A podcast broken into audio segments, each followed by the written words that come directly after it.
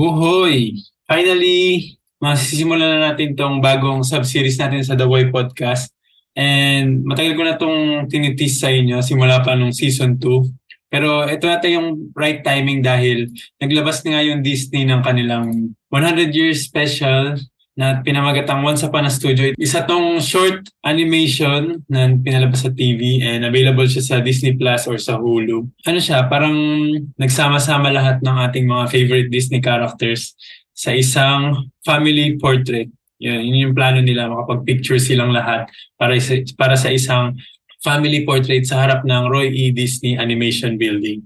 So, ginawa nila tong animation na to para sa 100 year anniversary ng uh, Walt Disney Animation Studio. So, nagsimula nga tong Walt Disney Animation Studio since 1923. So, pag nakikita niyo yung ano yung mga feature ng Walt Disney Animation Studio sa movies like kung kumari, yung mga recent yung Raya and the Last Dragon, Strange World, and coming soon itong Wish, Encanto, ganyan. Makikita niyo yung, bukod dun sa sa video ng nung castle, Cinderella Castle ba yun Sleeping Beauty Castle? Basta yung castle na uh, opening ng movie ng Disney, ang Walt Disney Animation Studios, yung kanilang logo is si Mickey Mouse nagpapaandar ng ano ng steering wheel nung nung barko niya.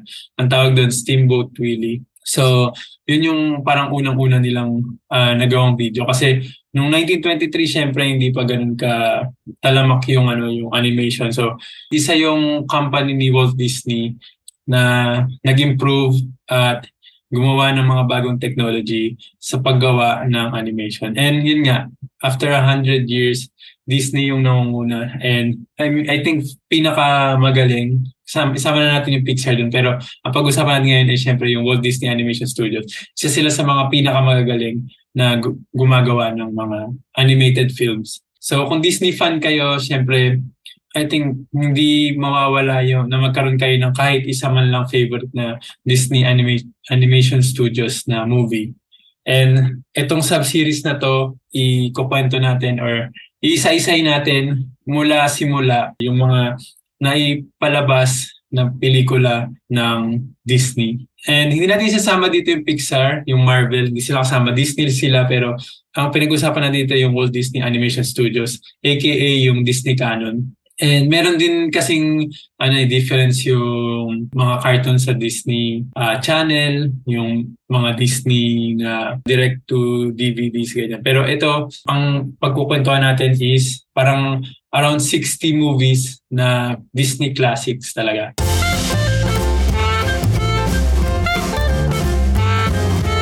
Welcome to the Y Podcast. Ang episode natin ngayon ay Disney 100, The Golden Era.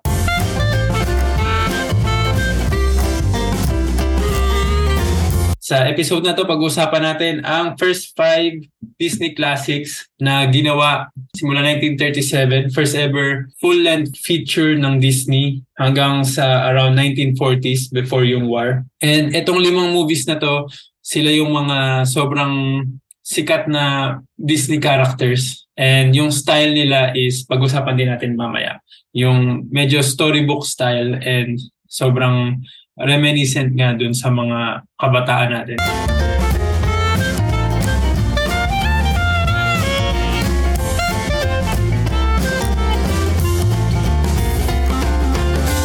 The Moy Podcast Season 2 is available on Spotify, Apple Podcasts, Podcast Index, Amazon Music, and YouTube. Visit podcast.wohoy.com for more info.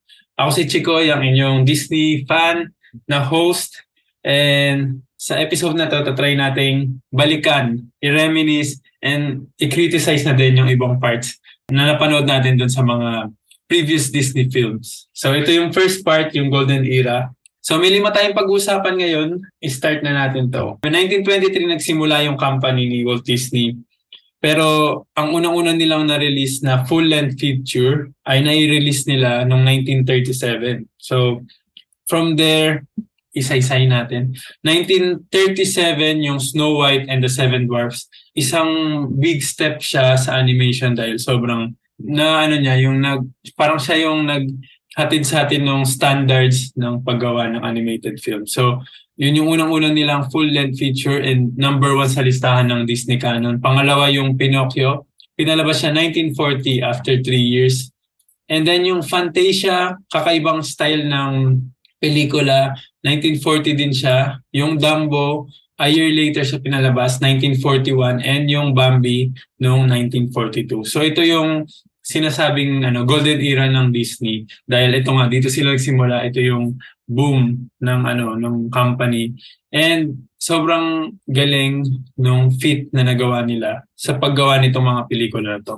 So ito yung limang pelikula na pag-uusapan natin. Simulan natin sa number one, yung Snow White and the Seven Dwarfs. Standard sa, I think, nung mga sinaunang Disney uh, classics, yung magsisimula siya sa isang ano, libro na bubukas. So yun yung unang napapansin ko doon. Tapos syempre, ang style ng animation ng Disney ay yung ano storybook, yung classic na storybook na parang parang color pencil yung feeling or watercolor. May texture siya. And alam mong yung parang may may kakaibang gaspang yung movie na sobrang ano, para sa akin maganda yung style na yun. Kasi nga parang binabalik ka sa panahon na yung parang libro, nagbabasa tayo ng libro, picture books, mga ganyan. So yung Snow White and the Seven Dwarfs, nagsimula siya syempre yung story nga ni Snow White. I think ito yung mas alam na storya ng mga tao pag sinabing Snow White, kung ano yung nangyari dito sa Disney movie. Pero hindi ito yung original na story. Ginawa nila tong child-friendly. And naging icon si Snow White dahil siya ang kauna-unang member ng Disney Princess lineup. So yun. Si Snow White tsaka yung Queen, parang ang style nila dito is yung ano rotoscoping. Alam mong inana sila, yung parang tinerno, terno ba yung tawag? Yung parang trinace sila sa human figure, parang pipicturean nila yung yung isang tao, kumari yung model ni Snow White, pipicturean nila tapos kung ano yung movement ng body ng tao na yon yun yung sinusundan ni Snow White. Tapos lahat ng mga human characters ay ganun except dun sa mga dwarfs, mga animals. Sila yung cartoonized version. Yun yung napansin ko dito. Yun yung style na ginawa ng, ng Disney. Tapos yun, isa sa mga main na maalala nyo pag napanood yung nitong Snow White is yung sa balon. yung kumanta siya nung ano, I'm Wishing. Tsaka yung isa pang kanta nila yung Someday My Prince Will Come, yung kananta ni Snow White. And yung Hi Ho na kanta ng Seven Dwarfs. So, isa pang style na makikita niyo sa Disney dun sa mga original dito sa Golden Era is gustong gusto nung Disney na nag-animate ng mga hayop. Kasi di ba nung si Snow White, masaspoil, sabihin ko bang spoiler alert to? 1930s pa tong movie na to. si Snow White, gusto nga siyang ipapatay ng queen dahil sabi ng mirror, pangit yung queen, mas maganda si Snow White. So, yung queen, nag, nag-hire siya ng huntsman para ipapatay si Snow White. Pero sabi nung huntsman, hindi niya kayang gawin. So, hinayaan niya si Snow White na tumakbo na lang and kumuha siya ng ibang puso, puso ng ibang hayop. And yun lang yung sinabi niya na, oh, ito yung puso ni Snow White, sabi niya sa Queen. So si Snow White, nagtatakbo siya, ganyan, ganyan. Nakarating siya dun sa gubat, tapos yun, maganda animation na yun, medyo scary. Kasi itong movie na ito, hindi lang siya basta-basta yung parang ano, medyo classic fairy tale siya kasi may part na sobrang dark, may part na sobrang saya, may part na yun, may villainy na mamaya kwento ko. Pero yun nga, nagtatakbo siya sa gubat, di ba? Tapos yung mga puno nagta-transform sa mga nakakatakot na figures, ganyan. Tapos nakarating siya dun sa bahay ng mga duwende and unang-unang nangyari is ano yun, parang nakikooperate sa kanya yung mga hayop dahil close si Snow White sa mga hayop. Magaling siya makipagkaibigan sa mga hayop. So, makapansin mo na yung, yung Disney, yung Golden Era, gustong-gusto nila talagang nag-animate ng mga iba-ibang klaseng creatures na hayop na makikita mo sa gubat yung mga ganyan. So, may rabbit, may ibon, may squirrel, yan, may deer, halo-halo. And then, mag- maganda yung pagkaka-animate nila kasi nga tinutulungan nila si Snow White na maglikpit dun sa bahay.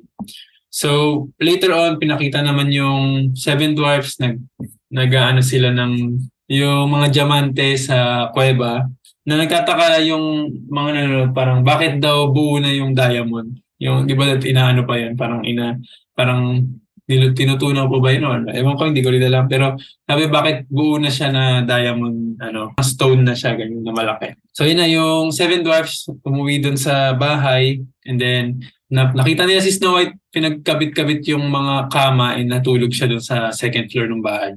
And lahat sila natakot kasi una akala nila may intruder sa bahay yun pala si Snow White, which is intruder naman talaga.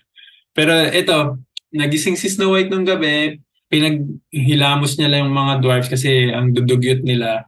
So si Snow White, uh, parang tinuruan niya yung mga dwarfs kung paano take care yung sarili nila and yung bahay nila. So yun yung parang second part ng story. So nagkaroon sila ng dinner and nagkasaya-sayahan sila. So magaling si Snow White kasi marunong siya magluto, maglinis, maglaba, lahat-lahat. Tapos sobrang saya no, nung second part, yung act 2 nung, nung movie. And then yung sa third part, yun na yung parang scheme dahil nalaman nung Evil Queen na hindi pa patay si Snow White, na siya pa rin yung pinakamagandang dilag sa, sa kaharian.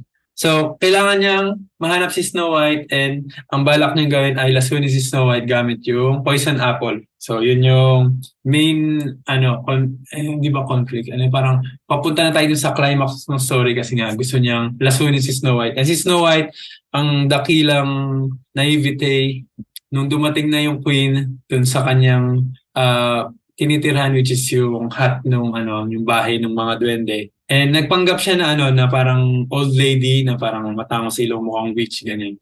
Sabi niya, ito may magic apple, gusto mo bang tikman? si Snow White, syempre, na-invite siya. Kinuha niya, kinagatan niya. So, kinagatan niya, and yun, nahimatay siya. Syempre, dahil nga barkada ni Snow White yung mga mga hayop, dahil nga barkada niya yung mga hayop, yung mga hayop nagtakbuhan doon sa ano, sa kuweba para sunduin yung mga duwende. And yung mga duwende, kailangan nilang ligtas si Snow White bago mahuli ang lahat. Pero yun nga, nakagat na ni Snow White yung apple. Pero naka, naparating naman ng mga hayop dun sa mga duwende yung ano, na endanger nga si Snow White. So, nagtakbuhan lahat, lahat ng duwende. And nakita nila na tumatakas na si Evil Queen, aka Old Hag, papunta dun sa parang ano, bangin. And then, hinabol nila kasi gusto nila mahuli and ganyan-ganyan. Pero, yung ending ng Evil Queen ay nahulog siya. Nahulog siya dun sa bangin and pinapak na siya ng mga vultures dun, dun sa story. So, yun, yun yung parang kabuuan ng story. And yung uh, ending lang ang natira which is yung yung prince, yung prince pa hindi ko nasabi. Doon sa kanta ni Snow White na I'm wishing, ano, ini-stop siya nung prinsipe. so, ginulat niya si Snow White kasi nakisingalong siya, nakikanta siya dun sa kanta ni Snow White. And then sumilip siya dun sa balon. Tapos nakita ni Snow White yung anino ng prince dun sa balon. So, dun sila una nagkita. And then itong prince na to, lumabas lang siya dun sa start ng movie at dun sa end ng movie kung saan nakaburol na si Snow White. Nakahiga lang siya dun sa parang ano niya, taol niya sa middle of the forest. And dumating yung prince And dahil sa isang true love's kiss, nabuhay si Snow White ulit. And binuhat siya ng prince.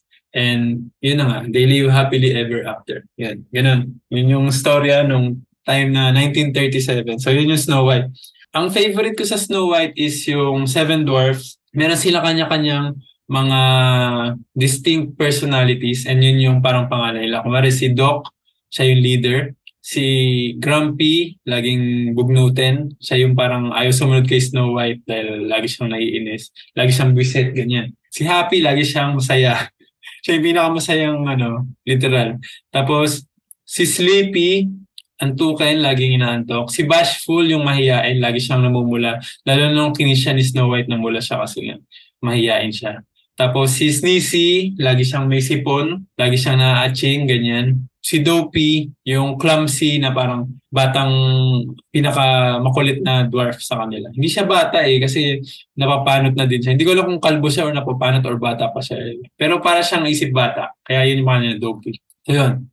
Uh, yun yung favorite ko sa ano sa Snow White. And syempre, ano ba yun? Parang ito yung kauna-unahang uh, feature length animation ng Walt Disney. Kaya hindi mo makakaila. Ito yung pinaka standard nila. And then dito mo mabibase kung yung mga susunod na pelikula ay maganda or hindi. Kung parang at par ba yung ano, yung quality ng pelikula based on Snow White. Pero syempre, dadating yung mga mas magandang movies na papantay or aangat dito sa Snow White. Kasi hindi naman lahat ng ginawa ng Disney ay masasabi nating sobrang ganda. Pero yun nga, isa yung Snow White sa mga classic kauna-una. Napanood ko to nung ano nung grade school ako nang hiram ay parang may rentahan ng ng VCD noon dati tapos yun, uso pa yung dating VCD, dalawang CD yun kasi hindi kasya sa isang CD lang yung ano yung yung pelikula. So two parts yun. Doon ko lang napanood tong Snow White. So yun, fun fact bago tayo umalis dito sa ating first movie na Snow White, nung una pala nagkamali silang mag ano, mag-animate. So yung part na umiiyak yung ano si yung mga duwende kasi nga nakahiga na si Snow White dun sa ataol niya. Dumating yung ano, yung Prince. Tapos, hindi nila napantay yung animation. So, para siyang nag, ano, shimmy. Sabi, shimmy yung ano, yung parang kumbaga nag, ano siya, yung parang hip-hop dance siya. Kasi imbis na maggumalaw siya ng smoothly, na-move yata yung ano, yung animation cell. Tapos, parang pumaling yung katawan niya ng konti. So, pag pinunod mo daw yung animation na yun, nung una siya na ipalabas sinihan, yung Prince, ano siya, yung parang tumabingi yung katawan niya ng bigla. So, yun. May naiwan pa ba ako dito sa story? So, yun, wala na. Yun yung ating unang-unang golden era movie ng Disney uh, which is Snow White and the Seven Dwarfs na dapat daw ay Seven Dwarfs yung spelling. Pero yun nga, Snow White and the Seven Dwarfs. Ay, bago pala tayo mag-skip, gagawa nila to ng ano, live action, yung Snow White. And sobrang controversial niya unang-una dahil kay Rachel Segler, yung, yung gaganap na Snow White. Una, parang ang una nilang ini-issue ay bakit daw Latina yung gaganap na Snow White na dapat hindi na issue ngayon. Pero yun nga, part na siya ng, ng issue. Tapos parang napatungan siya ng mas malalang issue kasi si Rachel Segler daw, pag ini-interview siya, lagi niyang binabash yung movie na Snow White na parang uh, ang ano, ang naivete ni Snow White, tapos sobrang umaasa siya dun sa ano, sa sa prince para iligtas siya. Tapos yung, ano yan, yung parang pag pinunod ito ng mga bata, sobrang horror movie daw siya kung tutusin ngayon. So nadagdagan na nadagdagan yung ano. Tapos parang the way daw magsalita ni Rachel Segler para daw siyang yung ano, yung parang, uh, ano yan, yung parang pretentious na trying hard na maging cool na klase ng tao. So yun, doon nagsunod-sunod yung ano, yung issues na ano, Snow White. Tapos dagdagan pa natin yung part na Seven Dwarfs ay naging Seven Hipster yung mga characters. So parang lumala nang lumala yung issue nitong ano nung, nung Snow White. Tapos umabot na ngayon yung mga fake news na parang si Jenna Ortega na daw ipapalit bilang Snow White. Ngayon, hindi, hindi ko na alam kung ano, ano kung itutuloy pa ba nila to or hindi. Pero yun, Snow White and the Seven Dwarfs, yung live action niya ay ongoing or halted or hindi ko na sure kung ano na bang nangyayari dun dahil sobrang controversial. Pero speaking of controversial na live action film, yung ating second Disney canon movie ay ganun din naman nung nangyari. Si Pinocchio, yung hindi ko na pinanood yung ano niya, yung live action niya starring Tom Hanks dahil nasabayan siya ng ibang Pinocchio which is mas maganda nga yung Pinocchio na nanalo ng Oscars for Best Animation this year, 2023, yung kay Guillermo del Toro na version which is magkaiba sila nung kay Tom Hanks. Kay Tom Hanks kasi live action yun. Pero kung kukumpara mo naman yung live action, di ko napanood pa to. Mas masasabi ko na mas classic talaga tong animated version ng Pinocchio which is 1940 pinalabas. So ito yung second full-length feature ng Disney And dito sumikat ang kanta na When You Wish Upon a Star na kinanta rin nila dito sa Disney 100 na feature na Once Upon a Studio yung When You Wish Upon a Star. Yes. Lagi na lang kumakanta dito sa podcast. Pero yun nga, ang pinaka gusto ko sa Pinocchio, syempre, masasabi ko yung Pinocchio yung pinaka isa sa mga pinaunang Disney movies na napanood ko dahil alam ko meron kaming VHS nito and naalala ko pa yung amoy ng VHS amoy siyang sinusunog na plastic or plastic na natapat sa nadikit mo sa kalan, yung ganun. Parang ganun yung amoy ng VHS pag binuksan mo. Tapos may halong amoy ng papel. Ayun, nostalgic yung amoy. Pero wala na akong, ano eh, never, wala na akong pagmamayaring VHS ngayon. Pero yung VHS na amoy ng Pinocchio, kung sabi ko, napanood ko yun nung time na yun. And it means na before the year 2000, napanood ko na yung Pinocchio. And isa nga siya sa mga favorite ko, sinaalala ko yung, yung story niya. Pero ni- nirewatch ko siya this year lang. And ganun pa rin, classic pa rin siya na maituturing. This time, yung nakarotoscope lang dito ay si Blue Fairy, based siya sa, sa mukha nga ng isang tao. Si Geppetto, cartoonize yung, yung mukha niya. Siyempre si Pinocchio din, isa siyang puppet. So yung storya nga ng Pinocchio, nag-wish itong isang matanda na wood carver na gumawa ng isang puppet na sana maging real boy daw si Pinocchio. And yung Blue Fairy na nag-start sa isang wishing star, ano siya, nag pumunta siya mula sa sky papunta sa bahay ni Geppetto. Si Geppetto yung old man. And syempre, ang narrator natin dito, narrator ba masasabi? Or parang basta siya yung ano, yung parang, hindi siya yung main character, pero siya yung nagkukwento. So narrator niya. pero yun nga, si, si Jiminy Cricket yung sinasabi ko. So si Pinocchio, puppet siya na nag nabuhay dahil winish ni Geppetto dun sa wishing star and then yung wishing star turns out to be a blue fairy tapos bumaba siya and binigyan niya si Pinocchio ng chance na maging isang real boy. Pero bago siya maging real boy, kailangan niya munang maintindihan kung paano maging mabuting bata. So si, si Jiminy Cricket ay isang kuliglig tapos, yun, si Figaro yung pusa ni Geppetto at si Cleo yung goldfish ni Geppetto. Hindi, wala sila dun sa original story, original fairy tale story ni Pinocchio. Pero, nandito sila. And maganda yung sequence nila kay Pinocchio kasi sa start ng movie, dumating si Jiminy Cricket and sobrang gusto lang niyang ano, makitulog dun sa bahay ni Geppetto. Pero si doon niya na discover nga na si Geppetto gumawa siya ng puppet. Gusto niyang maging real boy yon so wish siya sa wishing star. Tapos natulog na sila. Tapos dumating si Blue Fairy. Transform ng Blue Fairy si Pinocchio as uh, tao. And then since nakita na nga siya ni ano ni Jiminy Cricket, si Jiminy Cricket ay inatasan ng Blue Fairy na maging conscience ni Pinocchio. Tapos sayo-sayo sila doon. Maganda yung sequence nila ng ano, yung mga mga musical part nitong Pinocchio kasi pinakita yung ano collection ng mga crafts na clocks, wooden clocks ni Geppetto and yung mga style nila ng ano kapag magtutunog na yung magre-ring na yung bell ng 12 o'clock, 12 midnight ganyan. Ang daming ano, daming animation doon. Alam niyo yun yung parang sikat ngayon siya na ano na tindahan ngayon sa ano. Hindi ko alam kung dito lang yung sa Macau pero yung mga wooden na gumagalaw na ano na na di pihet na mga may gears sa loob tapos may may animation na mangyayari dun sa mga wooden carvings ganyan. Parang ganun yung style dito sa bahay ni Geppetto. So nung una masaya pa pero nung next day dumating na yung mga kontrabida sa buhay ni Pinocchio. And si Jiminy Cricket ang goal niya is parang i-convince si Pinocchio na mali yan, mali yan. Eh since wala conscience, konsensya tong si Pinocchio pa, kung ano yung ano, naivete din siya eh, para siya si Snow White din. Kung ano sabihin sa ng ibang tao or in this case, ibang mga anthropomorphic na hayop, susundin niya kasi feeling niya yun yung tamang gawin. So unang nag-influence kay Pinocchio sa masamang gawain ay itong si si Honest John. Ano siya? Wolf siya na may kasama siyang cat na hindi nagsasalita si Gideon the Cat. Yan, si Gideon the Cat. Siya yung parang sidekick. So, ang ginawa ni Honest Jan, kumanta muna sila nung kanta yung hey, Yung pag nagpunta ka sa Disneyland, alam mo tong music na to, eh, parang ang title na An Actor's Life for Me. Kinanta nila yon nag-sequence siya ng musical part ulit, ganyan-ganyan. Tapos parang kinoconvince sila si Pinocchio na, ayun, mag-artista ka na lang kaysa pumasok sa school, parang yun, yun yung ano, yun yung parang gusto yung pakita ng moral story nung, nung ano na parang huwag kayong basta-bastang mag-artista. Mag-aral din kayo. Pero joke lang. So yun nga, pinipilit ni Honest Jan si Pinocchio na maging theater actor kasi nga gustong ibenta ni Honest Jan si Pinocchio kay Stromboli na nag, nagpapatakbo ng isang theater show ng mga puppet. Pero dahil nga si Pinocchio ay gumagalaw mag-isa, hindi na kailangan ng strings.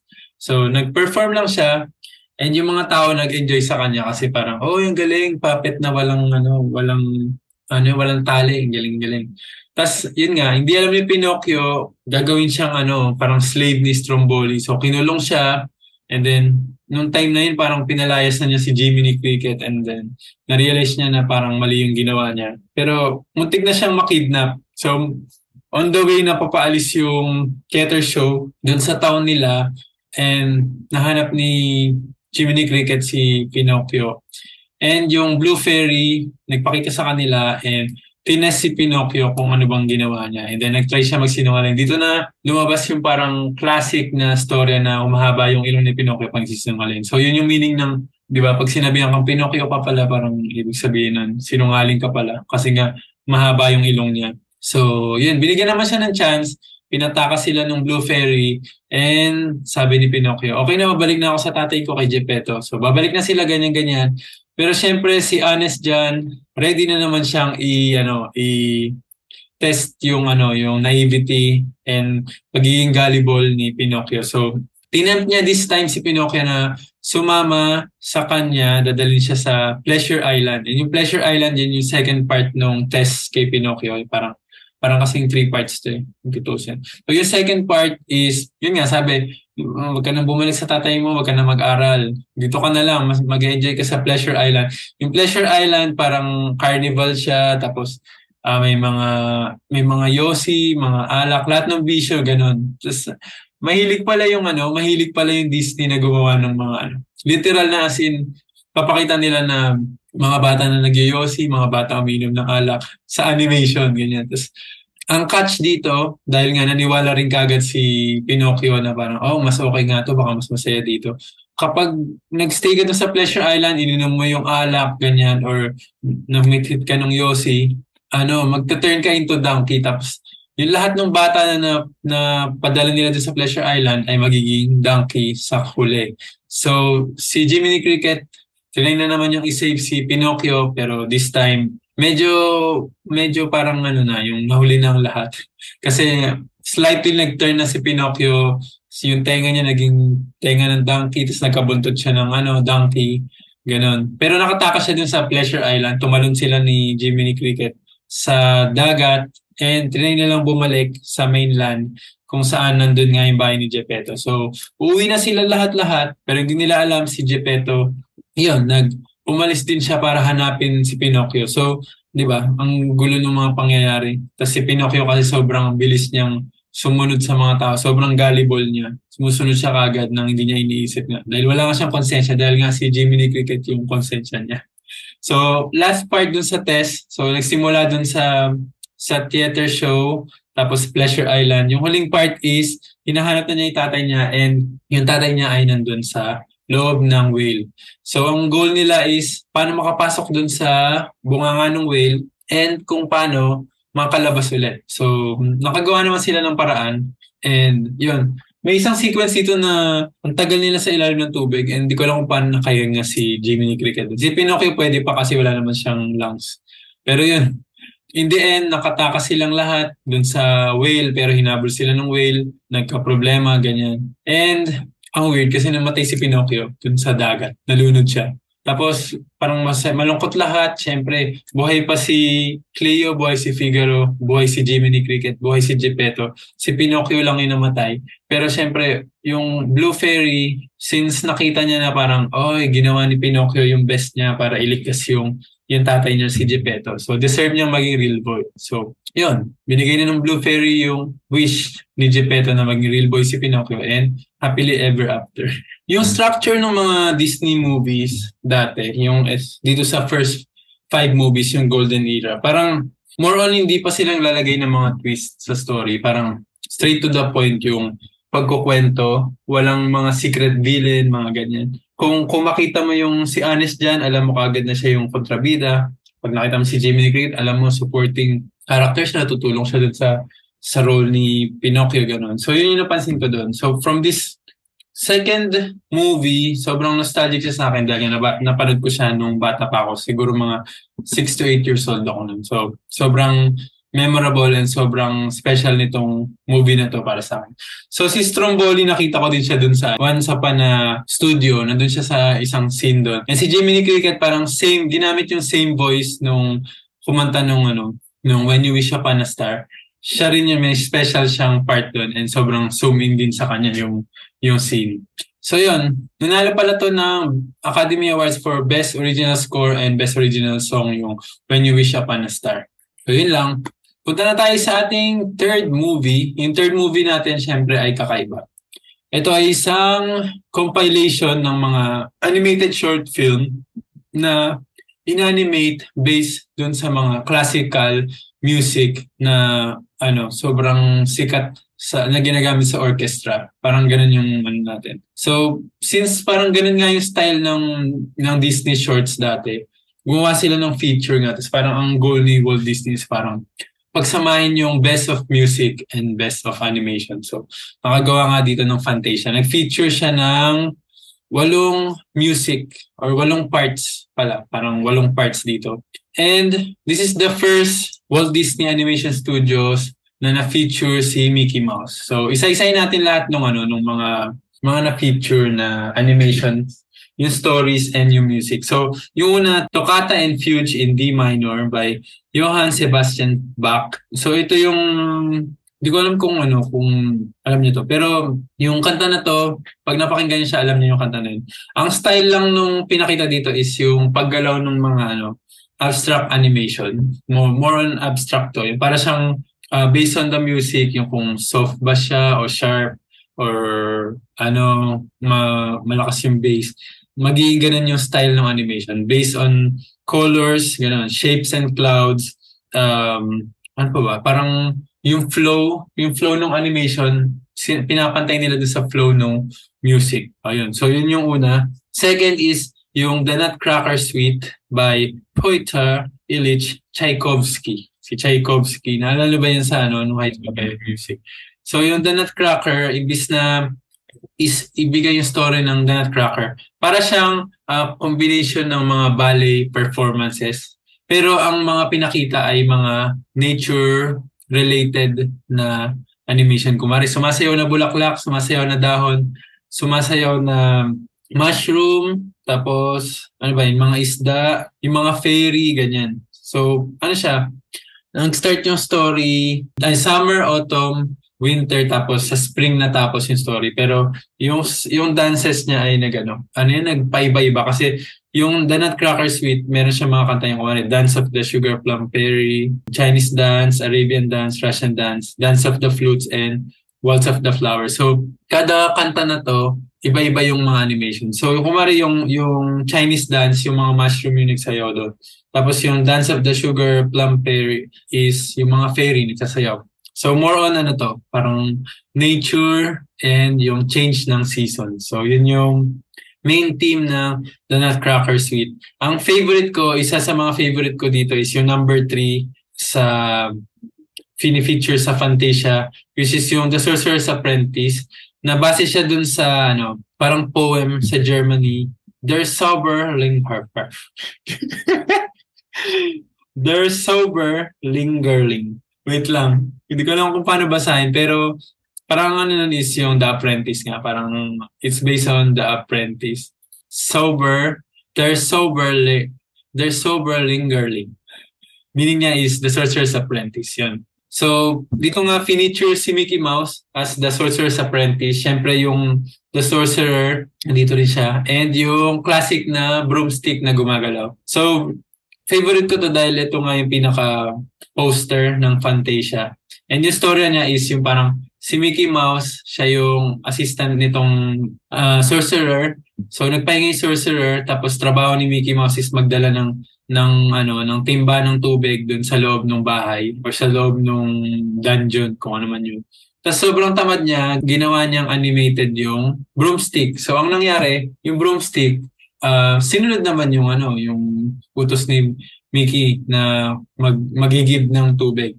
Pero ang problema, hindi marunong si Mickey Mouse kung paano tapusin yung ano, yung yung magic na parang na pagalawin tong broomstick. So, nagpahinga muna siya, nakatulog siya, hindi hindi niya na-realize na tuloy-tuloy pa rin yung ano, yung pag-iigib ng ano hanggang sa bumahana dun sa basement or sa dungeon na yon. So, nag-panic siya, hindi niya alam gagawin. So, sa kauna-unahang pagkakataon, nakita natin sa isang Disney film na minurder ni Mickey Mouse yung Walis, Walis Tambo. as in, as in ano, uh, ano yun, parang pinalakol niya, tapos nahati sa maliliit na parts, yung broomstick. Eh, hindi niya alam, kaya nung broomstick na mag, ano yan, mag-regenerate. And since marami ng parts na putol-putol na kahoy, So dumami sila lalo and dumami sila na nag-iigib. So lalo nang bumaha dun sa ano, dun sa dungeon ng sorcerer. So todo panic na si Mickey Mouse. Wala na siyang choice. Hindi niya alam gagawin niya paano tatapusin yung magic. So na, nandun na si Merlin, dumating si Merlin. Yung stop niya yung magic. And pinagalitan niya si Mickey Mouse. And doon na natapos yung storya nitong The Sorcerer's Apprentice. Itong The Sorcerer's Apprentice, nag- nakagawa sila ng ano, ng ng parang spin-off na movie. Isang bida si ano, Nicolas Cage. Pero hindi ko alam yung story. Hindi ko na maalala yung story pero ginawa yun ng Disney. Si Nicolas Cage tsaka yung si Jay Baruchel yata yun. Uh, noong 2010 yun, ang bida Nicolas Cage, Jay Baruchel, yan. Teresa Palmer. Hindi ko malala. Hindi ko malala yung story pero napanood ko ito naalala ko. Pero yun pala, dun pala siya pinase dun sa kay Mickey Mouse. So yun, yun yung pangatlo. And fun fact dito, si Dopey pala yung iniisip nila na gaganap nung apprentice nung una. Pero sabi ni Walt Disney, wag na lang daw kasi baka magmalito yung yung story ng Snow White kapag nilagay si Dopey dito sa Fantasia. So si Mickey Mouse, para na rin mag-boost yung kasikatan niya, siya yung nilagay dito sa story ng The Sorcerer's Apprentice. And then yung pang-apat, pang-apat na animation, yung Rite of Spring by Igor Stravinsky. So ang storya dito is kinuwento yung pagkakabuo ng Earth. So yun nga from yung mga microorganism hanggang sa naging dinosaur. And then na-end siya dun sa part na na-extinct yung mga dinosaur which is yung mga meteor strikes at saka yung volcanoes. Uh, maganda animation niya and ito yung animation na nag-focus sa science. So sabi nila this depiction is based on science, not on fairy tales. So yun nga yun, The Rite of Spring, yung pang-apat na feature. And since two hours tong movie na to, doon muna tinapos yung ano, yung parang intermission. So nung time siguro na yun, parang one hour yung maximum ng mga pelikula. Tapos um, pagpapahingahin ka, toilet break, ganyan. Tapos pinutol muna yung movie. So nagkaroon ng intermission and yung Meet the Soundtrack. So, di ba, parang umalis sila lahat, pinakita yung title card ng Fantasia, and then second part, magsa-start na bumalik yung mga mga tutugtog. Tapos, karon ng mga konting jam session, tutugtugan na parang sorry sorry lang. Tapos may pinakilalang character yung ano, yung parang Master of Ceremonies. Ang pangalan niya ay Soundtrack.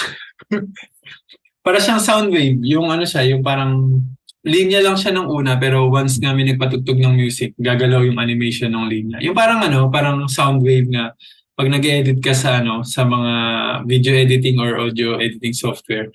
Yun, yung parang ano lang siya, nag-uusap yung master of ceremonies tsaka yung soundtrack. And yung soundtrack, nag-animate siya based doon sa pinapatugtog. Kumari, yung drums, yung violin, or ganyan. Mapapakita yung animation depende din sa tunog. Kung malalim siya, kung sharp siya, kung matinis siya, or ganyan. So, yun yung parang start ng second part ng movie. So, after nun, ang pang-anim, so isama natin yung yung soundtrack and yung intermission dun sa panglima yung panglimang lista sa listahan. Pero yung sumunod nga doon is yung The Pastoral Symphony, pang-anim, ito ay gawa ni Lud- Ludwig van Beethoven, yung kay Beethoven. Dito pinakita yung storya ng Greek mythology. So dito yung ito yung isang part na nag-delete yung ano, yung Walt Disney company ng ano ng parts kasi nga may, may racist na part dito yung parang yung mga centaurettes, meron silang centaurettes, yung parang centaur na babae. Meron silang ano, parang servant na black. So yung part na yun, dinilit yun sa animation nung yung mga future release. Kasi nga, ano siya, medyo, hindi siya medyo racist siya and hindi siya, hindi na siya pwede in the standard of this time. Tama ba yung English ko? Pero yun nga, ang story nito, syempre, yung parang sa, sa Greek mythology, yung mga lahat ng Greek creatures na mythical creatures like yung si Pegasus, mga unicorns, mga lumilipad na mga um, cherub, cherubin ba yun? Cherubs. And yung mga centaurs, centaurets, ganyan. Yung they live in harmony dun sa parang garden sa ibaba. And then, pinakita lang yung lugar, ganyan, yung parang how they live in that um, garden area. Tapos, si Bacchus, yung the god of wine, pinakita din na parang nag, naglalasing-lasing siya tapos kung paano gumawa ng wine gamit yung mga grapes tapos nagtutulungan yung mga creatures dun sa baba ganoon tapos biglang may umepal sa sa kalangitan si Zeus tsaka si Vulcan parang naglaro lang sila ng ano yung parang hagis ano yun hagisang kidlat kasi gumagawa ng kidlat si Vulcan tapos si Zeus siya yung maghahagis ng kidlat dun sa sa lupa. So, ang nangyayari, parang bumagyo. Yun yung feeling ng mga tao doon sa baba. So, lahat sila nagtakbuhan, nag-take over sila, tago sila kung saan sila makakapagtago, sa kuweba, sa ilalim ng puno, ganyan. Para hindi sila tamaan ng kidlat or hindi sila maapektuhan ng bagyo. Tapos yun, ginawa lang yun ni Sus out of ano, boredom kasi nga parang God siya. So, parang gusto lang niyang ano, mag-visit or gusto lang niyang maglaro, ganyan. So natapos yung part na yon, uh, natulog na si Sus kasi na-bored na siya. And the next day, maliwanag na ulit. Tapos yung ibang mga gods, binalik na nila yung rainbow, yung sky na maliwanag. And back to normal na yung mga tao, yung mga creatures dun sa kaharian sa Greek mythology. So yun yung story na nitong The Pastoral Symphony.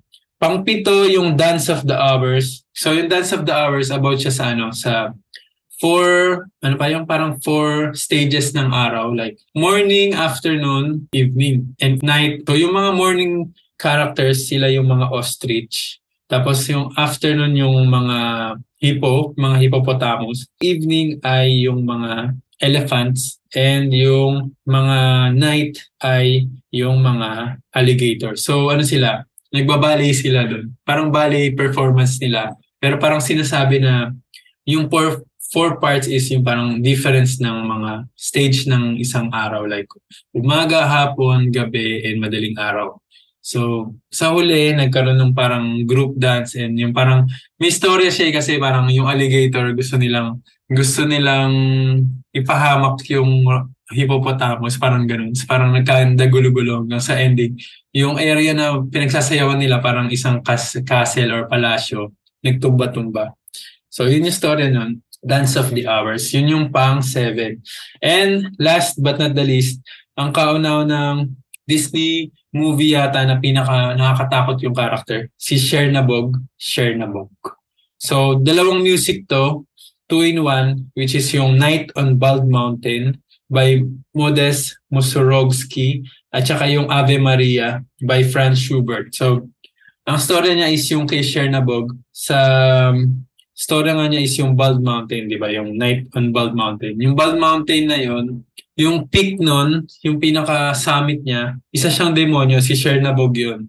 Para siyang demonyo na malaki na may pakpak. Siya yung pinaka nakakatakot, isa sa mga pinaka nakakatakot na Disney characters, Disney villains. Siguro kung napanood mo tong animation na to nung 1940s, talaga matatakot ka kasi ano siya, demonyo siya tapos sa ibaba ng bundok, nagsasayaw yung mga skeleton, yung mga mga maliliit na demonyo, mga demonyo, mga ganyan. Magsasayaw sila tapos si Chernabog, isa-scoop lang sila kasi maliliit lang sila. Hagi sila dun sa impyerno na parang kumukulong magma na parang lake ng magma, ganyan-ganyan. Tapos yung tugtog niya is nakakatakot talaga. Tapos parang ang kinukwento dito syempre is kung yung si ano, si Chernabog, pag kadiliman na ng gabi, siya yung naghahari, ganyan-ganyan. Tapos, ganyan, sobrang horror yung sequence kasi nga, nagsasayawan and yung parang lahat na nakakatakot na creature sa gabi. And inanimate talaga nila yon na nakakatakot. And pinaghalo nila yung darkness ng black and yung kumukulong uh, lava, lava ba o magma? Kumukulong lava. So yung pagka-red nun, yun yung pinag-combine nila dun sa animation. So sobrang tindi nung na ano niya, nung eksena na yon. Tapos habang papaumaga na, yung start of the day, wala nang choice si Chernabog kundi bumalik dun sa summit ng bundok and magtago dahil oras na para magsimba yung mga tao. So sumunod na tugtog yung Ave Maria. Pero ang animation niya is yung mga tao may dala silang lamp and papunta na sila doon sa simbahan. So yung parang habang tumutugtog yung Ave Maria, naglalakad yung mga tao mula doon sa gubat papunta doon sa simbahan. So yun yung scene na parang pampakalma sa mga nanonood na parang oh ang intense nung ano nung nung eksena ni Chernabog. So ito yung parang way para kumalma yung mga tao naman. Kasi yung, yung tugtog ng Ave Maria, parang na mawawala yung tense na emotion.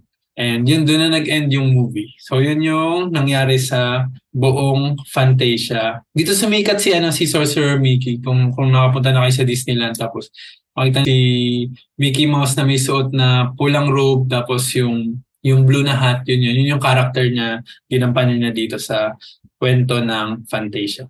So yun, isa yung Fantasia sa mga Disney canon movies na may sequel, yung Fantasia 2000 na hindi ko pa napapanood. Pero i-feature natin siya soon. Pero hindi pa naman tayo tapos. Meron pa tayong dalawang entries sa masasabi nating talagang Disney classics. And part pa rin to ng gold, the golden era ng Disney. And medyo mas mababa yung quality nila sa Snow White and Pinocchio kasi yung Pinocchio, Snow White, and Fantasia magkaka-level sila ng ano eh, ng quality. Yung Dumbo parang feeling ko medyo mababa ng konti sa tatlo na na pinak pinakita natin kanina or inexplain natin kanina. So sa Dumbo, medyo cartoonized yung story niya. Like si Dumbo ay isang elepante na pinadala ng isang stork doon sa nanay niya So doon pa lang parang hindi siya based on realism. It's based on um, cartoonized kind ng story na hindi rin siya fairy tale kung tutusin. So si si Dumbo ay nagwo-work sa isang circus. So ay nung pinanganak nga siya, which is yung dumating yung story doon sa ano nung nanay niya, nagtaka kagad yung mga marites na mga elepante. marites.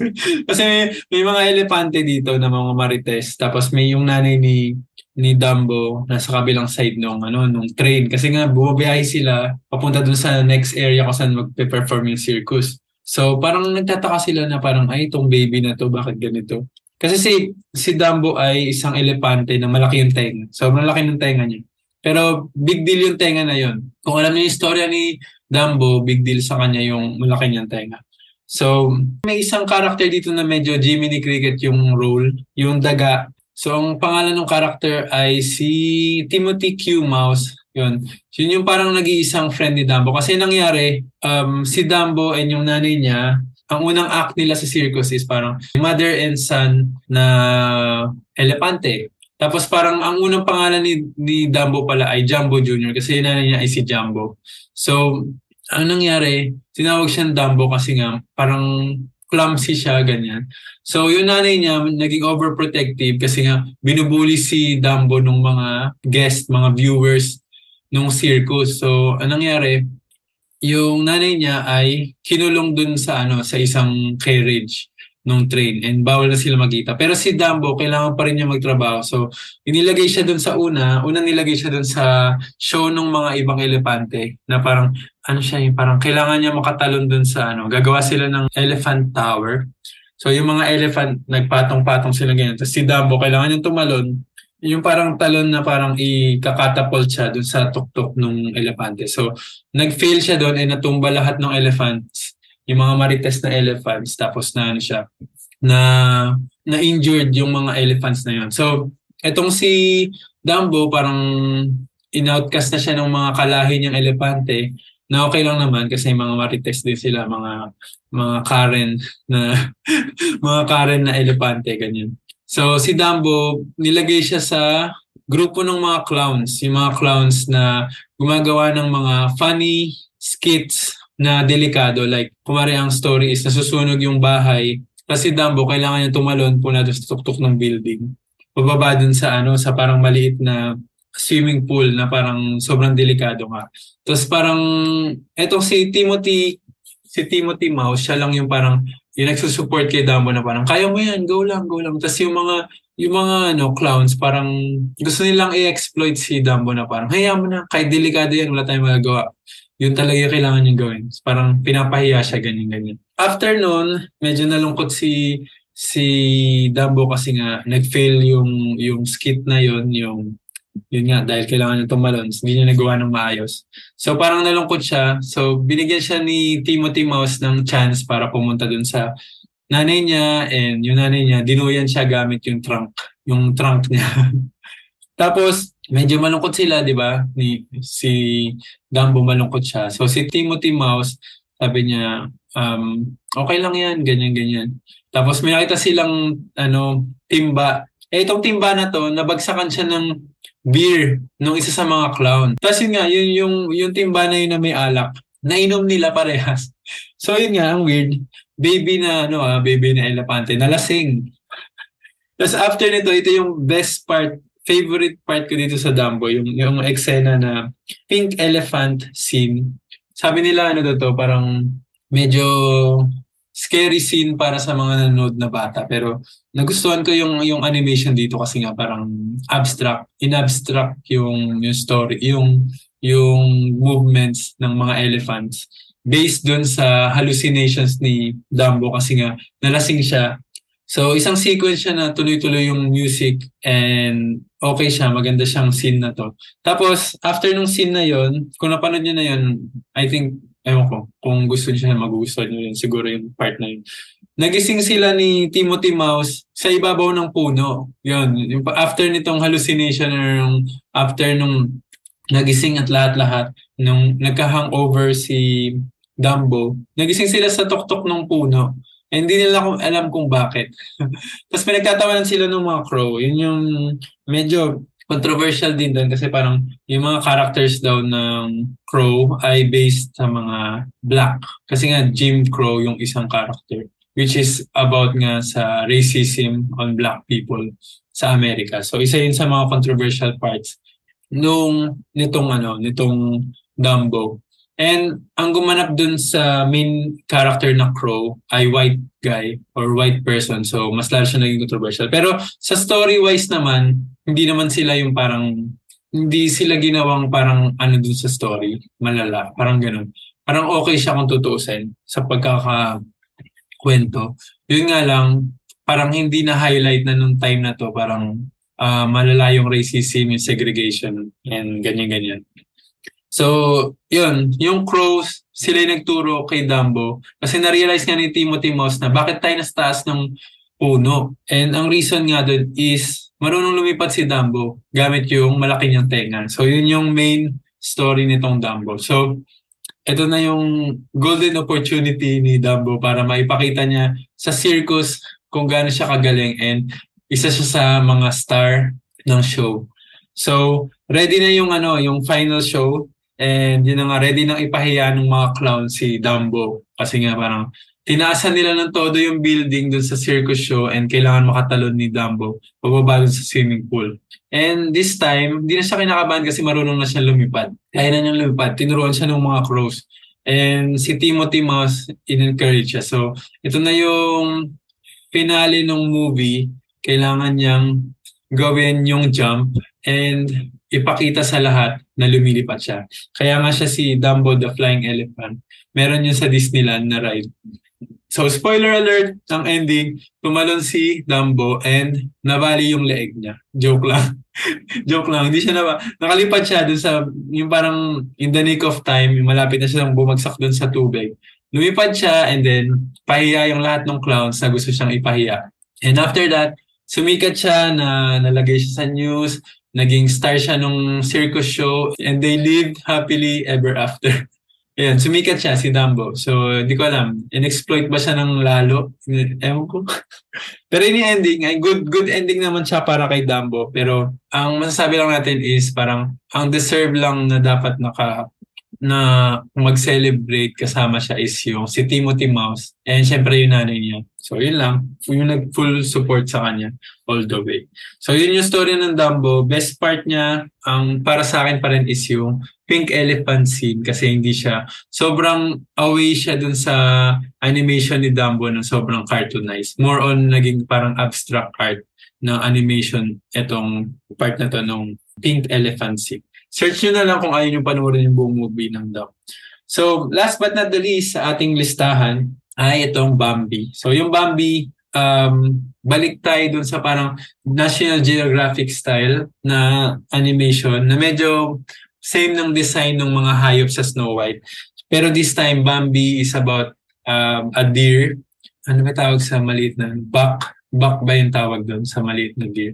So, life cycle ng isang deer mula sa pagkapanganak niya hanggang sa naging isa na siyang ganap na stag. Stag ba yon Yung parang adult na deer. And hinaluan to ng counting, ano, parang story about yun nga yung destruction ng mga forest dahil sa civilization.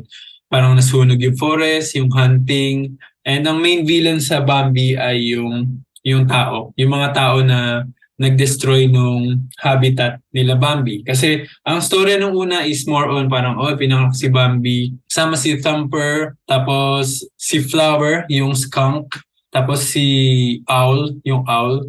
Tapos si Falin, si Falin yung parang love interest ni Bambi. And then, yun pa, marami pang mga characters sa ano, sa Gubat. Tapos, ang una nilang story is syempre kung paano matutong tumayo sa sarili niyang mga paa si Bambi. So, nag-explore muna siya ng forest, yan.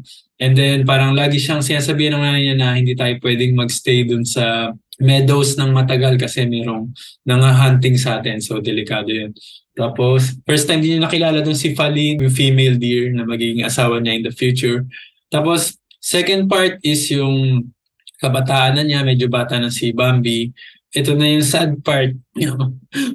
na ano yung ano ko, nabulunan ako pero yun yung sad part to kasi hindi although hindi siya pinakita, pinatakbo lang siya ng nanay niya. Parang don't look back Bambi. Tapos hindi na nakabalik yung nanay niya kasi nabaril ng anong hunter. Tapos yun na, after a few sequence ulit, nag-winter, tapos nag-spring, and then si Bambi naging ano na, parang teenager na si Bambi, teenager na. Tapos, ang ginawa niya, meron na siyang antler. Tapos parang kinakamot na yung antler niya dun sa puno kung saan dun si Owl. So parang tinuloy lang yung story na yon na parang medyo ano na si meron medyo ano na si Bambi. Hindi na siya Bambi, kumbaga hindi na siya bata. Medyo kaya na niyang maging independent sa sarili niya. And then first part din ng story na naghanap na nga ng mga parang mga girlfriend tong mga character, si Flower at si Thumper. And minamit na nga sila na parang mga ape, magiging ano nila, mate nila. So, ang favorite part ko sa Bambi is yung part na si Bambi, may gusto siya kay Falin, di ba? Pero si Falin may umaaligid sa kanya na parang manliligaw. Tapos ang goal ni Bambi is makipag laban doon. So nagkaroon sila nung ano, deer fight kasi nga parang sinong mas deserve ni Falin na maging boyfriend. so nag-away sila and then kaya favorite ko tong scene to kasi nag-iba yung animation dito. Nagkaroon ng parang kulay, yung parang kulay inaiba siya dun sa style nung una kasi nga parang yung una is parang medyo National Geographic. Kung ano yung kulay ng gubat, yun yung color scheme. Pero dito sa fight nung ano nung, nung dalawang ano tawag ng dalawang deer, parang nagkaroon ng ano ng chromatic style ng color and yung animation style medyo nagbago. And nanalo nga si Bambi so siya yung naging legit na boyfriend ni Falin. So finale ng movie na Bambi ay nasunog yung kagubatan. So parang kailangan nila mag-evacuate. So maliban dun sa mga hindi pinapakitang mga tao na nagsunog nung ano nung forest and then at the same time, yung mga aso nila hinahabol sila Bambi, so kailangan nila makatakas. So si Falin, muntik pang mapahamak, ganyan, pero sinave siya ni Bambi. Tapos, yun nga, yung mga hunters din, parang sinabay pa nila yon na parang, parang ano, parang unti-unti silang pinapalayas dun sa sa lugar nila na talaga naman sila yung nakatira. So, in the end, umalis na sila dun sa kinalakihan nilang habitat and tumawid sila sa kabilang side ng ilog and I think parang yun yung naging new home nila. Tapos nag-end yung movie na parang wala lang, hindi sila nakaganti dun sa mga tao.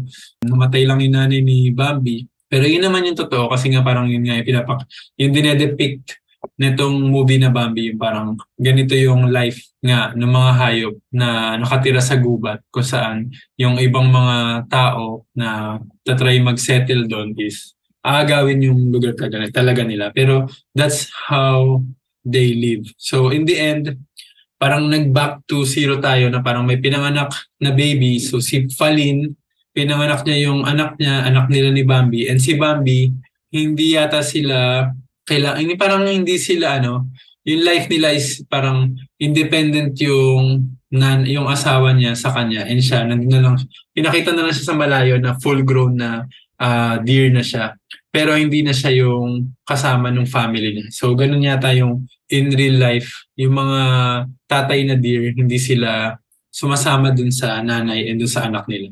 So, yun yung circle of life nitong si Bambi. And para kang nanonood ng animated version ng National Geographic show.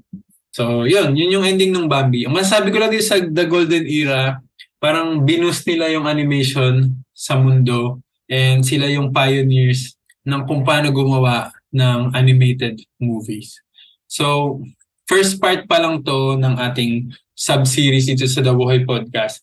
And ang isusunod natin syempre yung wartime era kasi after nitong Bambi nagkaroon ng World War II and most of the featured films na ginawa ng Walt Disney Animation Studios ay either may kinalaman sa war propaganda or parang uh, kinumbine-combine ng mga short films and nire-package na parang isang buong pelikula. So, medyo kakaiba tong klase ng movie. Hindi ka makakita dito ng movie na solo movies. So, iisa-isay natin yan sa next part ng ating Disney 100 sub-series. So, masaya ako na, ano, na, na nasimulan na natin itong sub-series na to and nasakto ko siya dito sa pagka 100 years ng Walt Disney Animation Studios. So, dito muna natin tapusin ang episode na to. Medyo mahaba, I think. Pero, at least, natuloy na natin yung ano, yung paggawa ng episode dito sa The Boy Podcast. Ayun, as always, thank you sa pakikinig ng ating episode for today. Go na sa pag-follow ng The Boy Podcast at pag-rate ng 5 stars on your favorite podcast apps. O kaya naman subscribe na kayo sa official YouTube account ng The Buhay Podcast. Just visit podcast at buhay.com slash YouTube. At nyo pakinggan yung mga latest episodes natin. Follow na rin ang Instagram account natin at The Buhay Podcast para updated kayo sa mga news and updates. So, other Buhay contents gaya ng vlogs and gaming videos are available on YouTube. Just visit channel.buhay.com at mag-subscribe na kayo doon. Follow rin din ang The Buhay page on Facebook para sa iba pang mga TWP news. Kung may comments, suggestions, or any reactions kayo tungkol sa episode na to, tag nyo ako sa Threads, Twitter, Instagram, TikTok, Kumu, or YouTube at Chikoy Wuhoy with the hashtag, hashtag The Woy Podcast, or email nyo ako sa chikoy at woy.com. Kung gusto niyo naman mag-send ng inyong tanong para sa akin or para sa podcast, pwede niyo yung gawin through Wuhoy Tanong Lang. Just visit tanonglang.woy.com at fill upan nyo na yung forms. Pwede kayo magtanong ng Disney-related questions and itatanong natin yan sa corresponding na uh, movies or kung ano mga related movie na tinanong ninyo. So yun, abangan niyo yan sa mga susunod na episodes. New episodes of The Buhay Podcast is available bi-weekly every Wednesday and Sunday at 3pm. So yun, thank you and bye-bye!